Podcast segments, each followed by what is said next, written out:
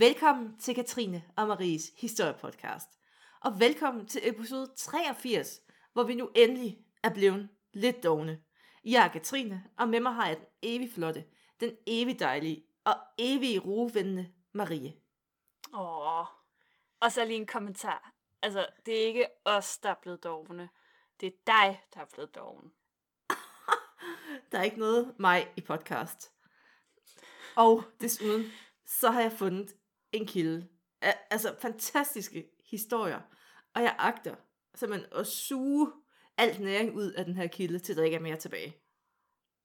Men vi skal jo forny os og holde det spændende. Marie, vi har en historiepodcast. Her er intet nyt. Nej. Okay, det er selvfølgelig præmissen i det. Vi fortæller kun om gamle ting, der er sket. Yeah. og i dag, der skal vi tale om et emne, som vi faktisk allerede har berørt, så vi er, I er allerede lidt med derude. Det er simpelthen badass kvinder under 2. verdenskrig. Woohoo! Og sidste gang, der talte vi om Nancy Wake, som jeg jo har et kæmpestort blødt punkt for. Ja. Og hun var modstandskvinde i Frankrig, og cirka det sejeste ever. Så hvis I ikke har hørt det afsnit, så er det tilbage at høre den. Vi skal nok linke til det inde i vores beskrivelse. Ja.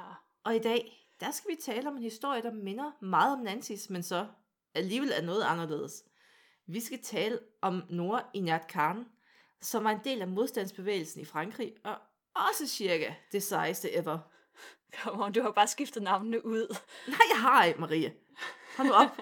Det her, det er en historisk om en indisk prinsesse, der bliver en del af SOE. Hun opererede radio alene bag fjendens linjer. Og det var et job, hvor der var en levetid, hvor forventningen var cirka 6 uger, plus minus. Og hun var jaget af Gestapo. Så kom ikke her og sig, at jeg ikke kan finde på noget nyt og spændende. Mm. Jeg synes, jeg har hørt det før, men øhm, vi må se, om ikke vi ser. Nå, Marie, ja. Jeg synes, vi skal gå i gang. Så kan folk selv ja. Bestemme, om det her, det er noget andet. Det gør vi i hvert fald. Okay, here we go, som man siger på hende på engelsk. Nora Inayat Khan, tror jeg nok det udtales, ikke? Jo, In- Inayat. Jeg er ikke så god til indisk. Nå, men hun var på ingen måder den oplagte kandidat til sådan et farligt job øh, som radiooperatør bag fjendens linjer. Tværtimod, kan man sige. Hun øh, var en del af den indiske kongelige familie, og hendes far han var erklæret pacifist og sufist. Khan bliver født i øh. Kremlin. Ud fra det. det er måske mig, der bare skulle stadig det rigtigt. Okay, jeg troede, det var en indisk by. Kremlin, Men det- Kremlin. Krem, altså Kreml i, Ja, øh, Krem. i, øh, i Moskva. Eller, okay. Der, men der bliver hun, der bliver hun født i, øh, i 1914. Og øh, hendes far fungerer som sådan en slags mystiker ved hoffet. Det var noget, som den øh, russiske zarfamilie ret godt kunne lide til synligheden. Jeg har aldrig hørt om andre end Rasputin. Jeg vidste ikke, der var andre faktisk. så også så andre måske, som vi, måske skulle vi lave en, et afsnit, der handlede om øh, den anden Rasputin, den ukendte Rasputin. Nå, men øh, Karns mor var amerikaner, og hun var flygtet fra sin familie for at gifte sig med, med Karns far, altså ham her, mystikeren. I 1920'erne, der flytter familien så til Paris for at starte et nyt liv, fordi Rusland ikke længere sådan er verdens fedeste sted for folk, øh, der ikke var kommunister og til med havde arbejdet ved hoffet. Tiden havde ændret sig lidt, kan man sige. Det må man sige. Livet i Paris, det var godt ved, ved familien, og de fik penge for en sufi godgør. Desværre, der dør Karens far, da hun er 13 år gammel. Og det her, det har været altså, et kæmpe slag for hende og familien, fordi faren, altså, det var ham, der tog sig af at undervise børn, og de elskede ham rigtig, rigtig meget. Mm. Og moren, hun var simpelthen så rystet, så hun kunne ikke udføre den daglige pasning af familien. Så Nora, som den ældste datter, hun overtager faktisk rollen som mor for sine søskende. Så ved Nej. siden af husholdningen, der har hun så også lidt skole, hun skal passe, nu hvor faren ikke er der længere. Her var hun, der viser det sig så, at hun er en super begavet ung kvinde, og hun ja. Passer sine studier, og hun kommer faktisk også på universitetet i Sorbonne, hvor hun studerede børnepsykologi. Go Nora! Og Sorbonne er jo et af sådan, de gode universiteter. Ja, det er jo ikke bare- Det er jo ikke, ej, det er Vi ikke er jo lige sådan. utrolig inde i franske universiteter, sådan hvordan de rangerer. Det er vi. Det er, det er noget, jeg går utrolig meget op i. Det er faktisk øhm, det, vi snakker om mest, når vi er sammen. Ja, det er det. Præcis. Nå, men altså, udover at hun, altså, hun er jo øh, sådan øh, en rimelig talentfuld pige, og hun er også en meget talentfuld musiker, som elsker at spille på harpe. Og harpe er ved Gud heller ikke det nemmeste instrument at spille på. Nej, så respekt for det. You Ja. go, girl. Yes. Og for at det ikke skal være løgn, så skrev hun faktisk også historier til børn, og så fik hun sin første by, bog, øh, 20 i- Yataka-fortællinger, udgivet på flere sprog. På, på en måde, så kan man godt få sådan lidt en... Øhm, hun er også lidt irriterende, ikke? Ja, hun, hun er lidt for god til alting. Ja, var hun også smuk? Øh, Sikkert. I selvfølgelig var hun det. Ja, hun var er sådan klart. En indisk halv, halv indisk, og sådan virkelig, virkelig Ja. flotte træk. Oh, Så hun var pæn, og hun var klog, og åbenbart også et godt menneske. ja. Altså, Og øh, modig. Ja. Uh, uh. mm, mm. Men så kommer nazisterne rullende og ødelægger det hele. Som de gør. Nora og hendes familie, de lavede det, jeg vil nok kalde en rimelig fornuftig beslutning, som en halvindisk og meget lidt arisk familie, at det måske var en, en rigtig god idé at få rejst til England i en fart. Mm. Dog så bliver hendes yngste bror dog i Frankrig med sin familie og tænker, det skal nok gå. Famous last words. Han overlevede faktisk krigen, men det var ikke, fordi det var okay. den letteste tid for dem. Ej, det kunne jeg forestille mig. Men altså, familien de når et af de sidste skibe, der sejler mod England, og de rejser fra Bordeaux. Øhm, og så ankommer de til England et par dage efter. Nora og hendes anden bror beslutter begge, at de gerne vil deltage sådan aktivt i kampen mod nazismen, og de melder sig frivilligt.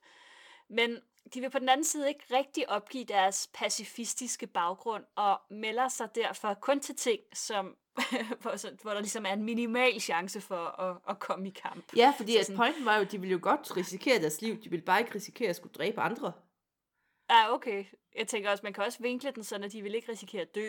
Men, Ah, altså øh, begge tager jo så nogle job, hvor man tænker, ah. Men altså, øh, broren der, han melder sig som minerydder til søs. Det er så rimelig farligt, kan man sige. Og hun øh, melder sig som radiooperatør. Nora, hun skifter navn til øh, Nora Baker. Nora Baker. Øh, og det klinger sådan lidt mere britisk, og passede også bedre til hendes nye rolle. Ligesom Nancy Wake, igen vi refererer til hende, der bliver hun rekrutteret til SOE, og det står for Special Operation Executives. Og det sker i den, det har egentlig kørt i nogle år, men man åbner sådan under krigen op for, at kvinder også kan være med til det her. Og formålet med enheden var at føre krig mod nazisterne bag fjendens linjer. Og det kræver toptrænede agenter, som kunne assistere de lokale modstandsbevægelser. Og det var blandt andet ved, at de kunne skaffe våben, de kunne lede og træne dem, og det er først i 42, der bliver åbnet helt op for, at kvinder de kan blive en del af enheden. Hmm. Og det er jo ikke fordi, at man tænker ligestilling. Man tænker, øh, vi har ikke rigtig flere, vi kan få smidt Vi mangler folk. Jamen, det var et kæmpe ja. problem. ja, Og ja. problemet det blev jo ikke mindre af, at levetiden for de her agenter det var sjældent meget lang. Altså for radiooperatørs tilfælde, så regnede man med 6 uger. Så må man ligesom nødt til at udvide rekrutteringsgrunlaget for at kunne blive ved med at få folk Ja, ført klart. altså ind i det her. Ja. Altså, det var jo det samme problem, man havde i rigtig mange andre brancher øh, under 2. verdenskrig. Det var vel i hovedsagen derfor, at kvinder sådan overhovedet gjorde deres indtog på Ja, ja, arbejdsmarkedet. men, ikke? altså, altså for, jeg ved faktisk ikke, om det allerede kom til at ske under 1. verdenskrig. Ikke? Hvor Altså at, delvis, der er jo nogen, der argumenterer for, at tyskerne under 1. verdenskrig tabte, fordi at de ikke formåede at få kvinderne ind på arbejdsmarkedet, som man gjorde i England Mm. og USA. ja, Fordi man manglede simpelthen arbejdskraft til at få, kunne lave Ja. ja. ammunition og holde det hele ja, lige kørende. præcis. Ja, fordi det er jo i hvert fald også noget af det, man sådan ser, når man, når man ser de her utallige 2. verdenskrigs øh, dokumentarer, så har vi alle sammen set de her videoklip med kvinder, der står og samler bomber og så videre. Så det var jo med svovl og sulfur. Meget, meget farligt arbejde. Velkommen til arbejdsmarkedet, girls. Sådan er det. Ja, Sulfo er over der. I rører bare vel med Ja. fingrene. sådan der. Og øh, vi har radioaktivt materiale herover. Der kan I godt lige til gummihandskerne på. Ja. I har en til deling. Lad være med at sutte på fingrene bagefter. Nå, øh, tilbage til, øh, til prinsesse Nora, som jo nu hedder Nora Baker. Øhm, hun øh, har jo meldt sig, eller blevet rekrutteret til SOE. Og på papiret, papiret hedder det, øh, der var hun jo helt perfekt til det her.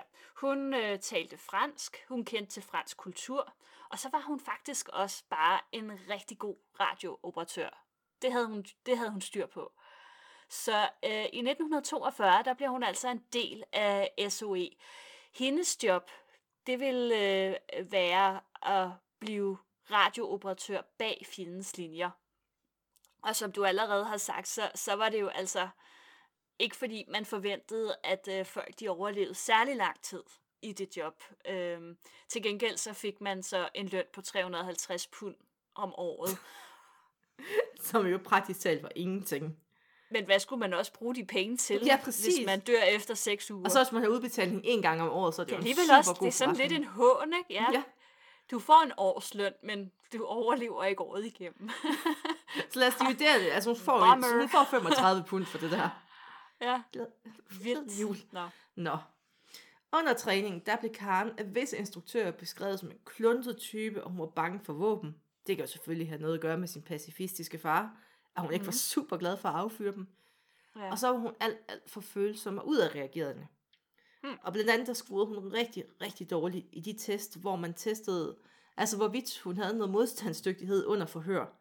Det er jo okay. sjovt nok et meget realistisk scenarie, det job, hun ville få. Det må man sige. Men, altså SOE, de stod jo i den situation, at de manglede folk med radiokompetencer. Og så står man lidt i, altså i et dilemma, fordi skal man tage en middelmodig agent og sende hende afsted, eller skal man vente og have ikke nogen agent bag fjendeslinjer? Mm. Og man var simpelthen så desperat, at man sagde, vi tager chancen. Vi må se, hvad der sker. Fordi der var jo også altså, instruktører, der beskrev hende som utrolig intelligent.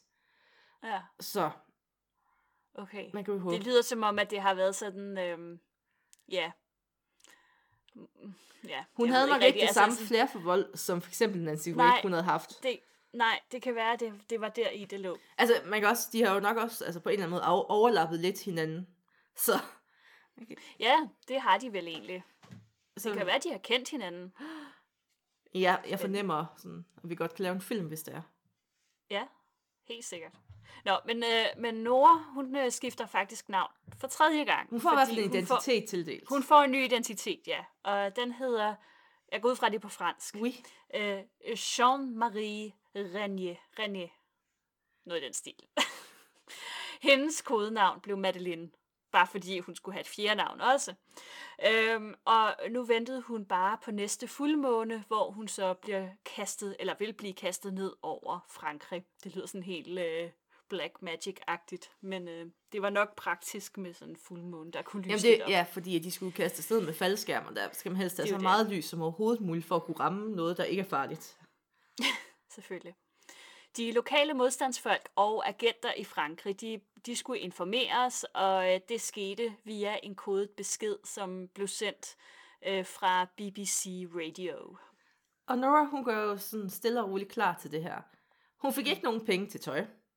Ej, Hun, hun har jo af god grund ikke en uniform. Hun skulle arbejde i civil, og det betyder jo også, at hun ikke var beskyttet af Genève-konventionen. Altså man kan jo sige, det var heller ikke fordi, at nazisterne var så keen på at overholde den generelt, men principielt. man satser, man investerer ikke så meget i sine, år- i sine, øh, i sine medarbejdere, synes jeg, øh, i den organisation.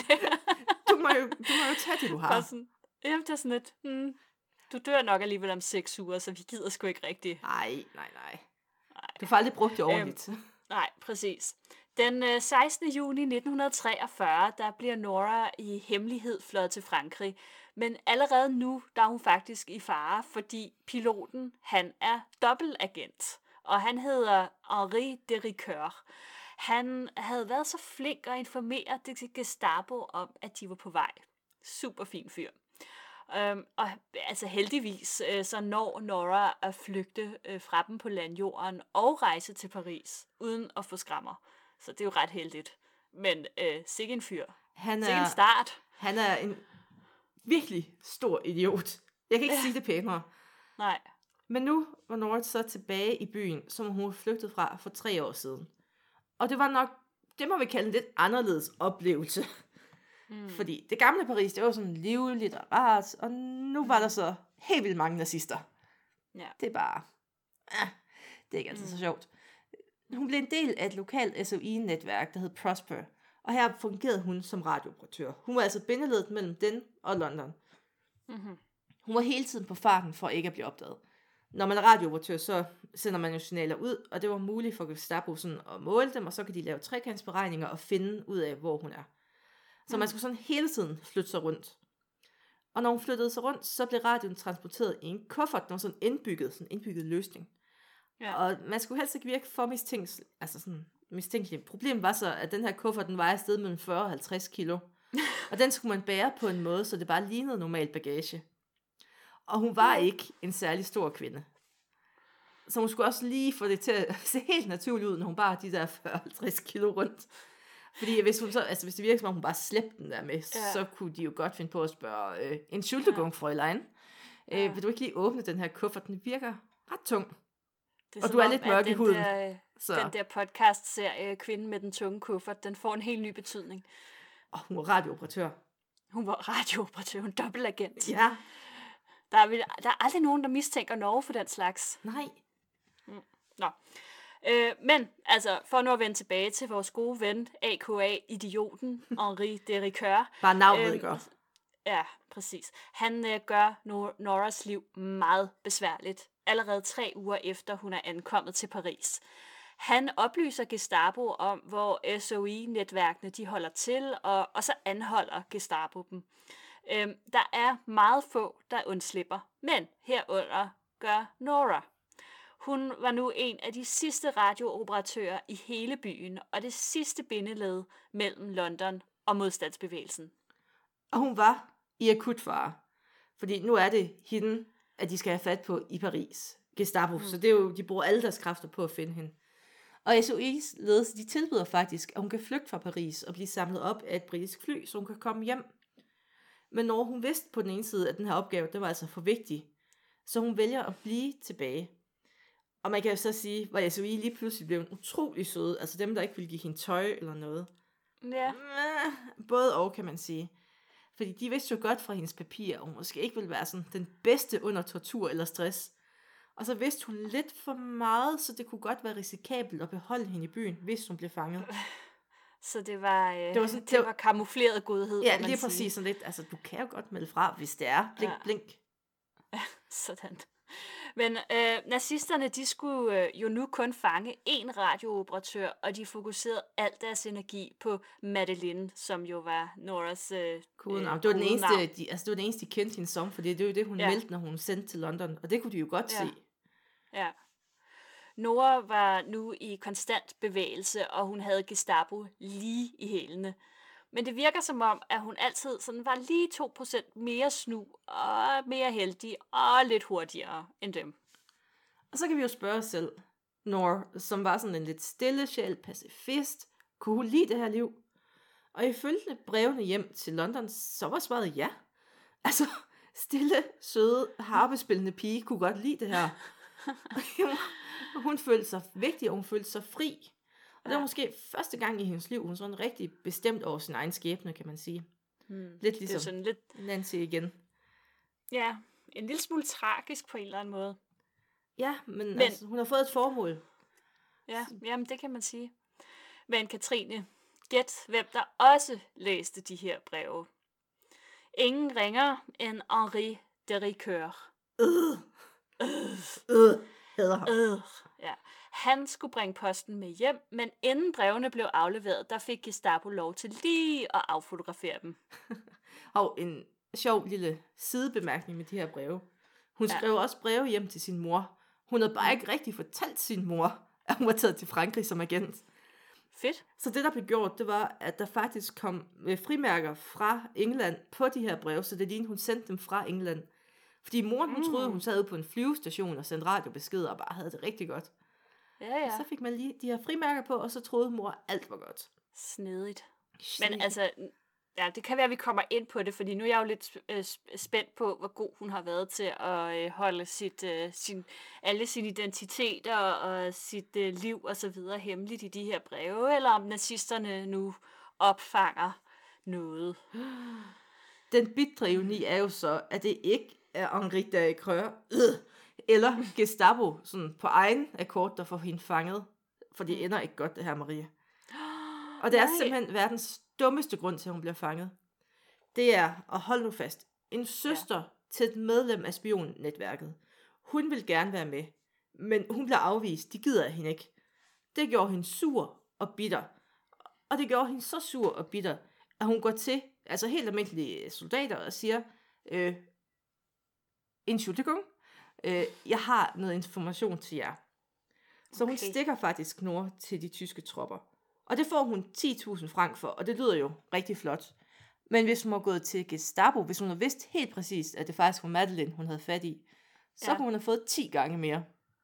Hmm. Så hun er for det første en kælling, og så får hun ikke engang altså, så mange penge for det, som hun kunne. Så hun er også Så dum. hun er, så hun er dum også, ja. Hmm. Hende kan vi heller ikke lide. Så. Nej, der er hun er faktisk ligesom- meget få er personer ligesom i den her historie, vi kan Øh. lide. Ja. Uh. Nora, hun øh, bliver anholdt bare 200 meter fra Gestapos hovedkvarter.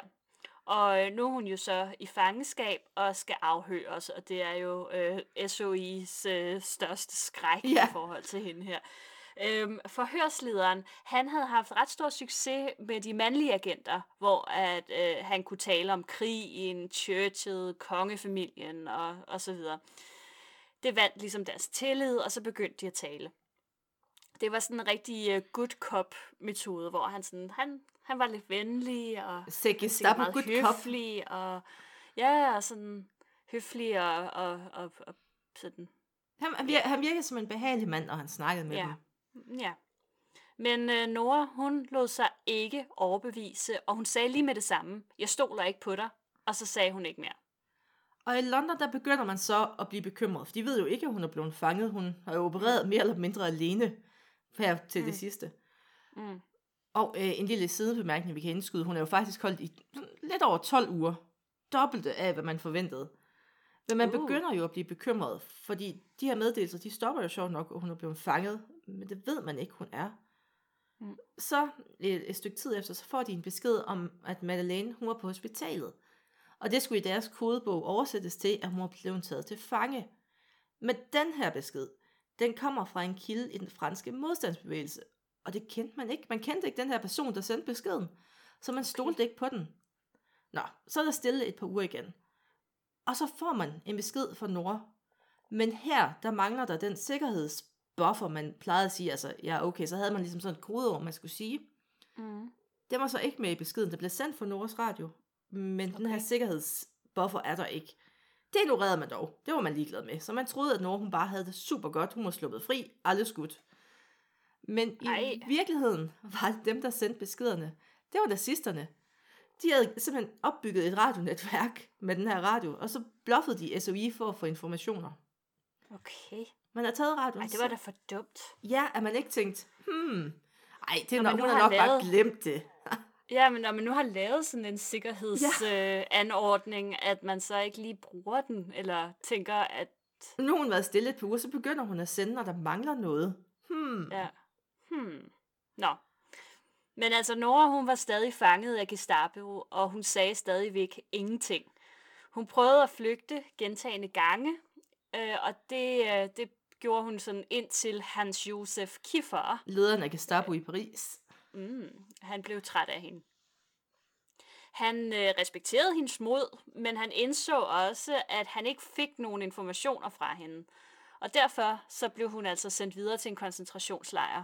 Og herfra, der ved vi ikke rigtigt, hvad der skete.